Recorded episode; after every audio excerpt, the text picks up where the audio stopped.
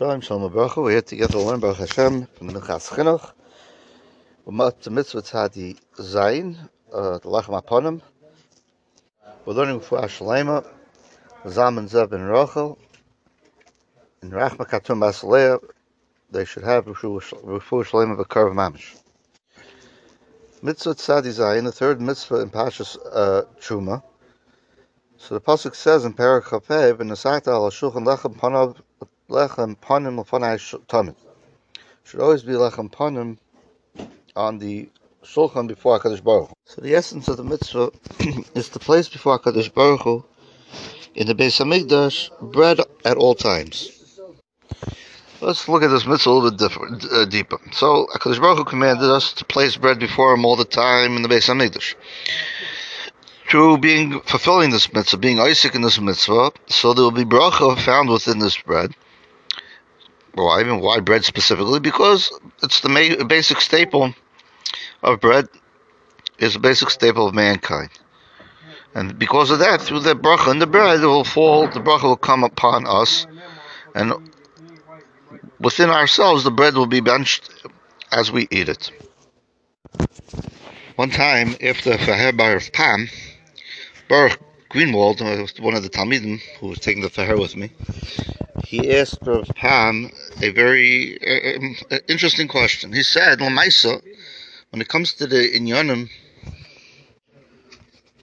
of tafel and ikar, so many times he said we find that there's bread put on the table. Of course, we wash, we eat a piece of bread, but the ikar is not the bread. The ikar is whatever else is being served at the table. So why he asked Rav Pam is is there still a benching and no other brachas? Lamaisa, he said, it's the bread gets pushed to the side, so to speak. Rabbi Pam looked up with such a sweet face, and he said in his ever sweet way, Baruch Hashem, we here in America are spoiled. We have Mikol Tuv Sela. He says, but in Rov Ha'olam, all they have what to eat is bread, and therefore we go Basar So bread is the ikar. That was his answer. So we we just mentioned that through doing Hakadosh Baruch Hu's ratzain with the bread, so the bread will be gebenched, will be gebenched, be gebenched in our bread, and through eating bread. And he says like this: He says to everything that we do with the ratzain Hakadosh Baruch Hu, everything we do because Hakadosh Baruch Hu asks us and wants from us, it's a bracha. And through this, whether it's literally making a bracha, thinking about doing a mitzvah, being involved in a mitzvah, so and doing uh, doing work involved for a mitzvah.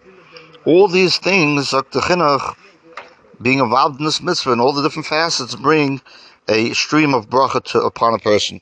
And he mentions also, nobody in the world should think that by placing lechem upon him in the Beis English on the shulchan, or with the menorah or the karbanis, whatever the Kadosh Baruch Hu's tziva is, there is, he uses the lashon chelila, any type of hana that a Kadosh Baruch Hu would have for such a thing. Of course, HaKadosh Baruch Hu is way above any of the physical. But HaKadosh Baruch Hu rather gave us this commandment so we should find bracha from Him and all types of goodness. And we should take a to this in our daily lives today through all our fulfilling of HaKadosh Baruch Hu's will. Kol Tov Zaygason.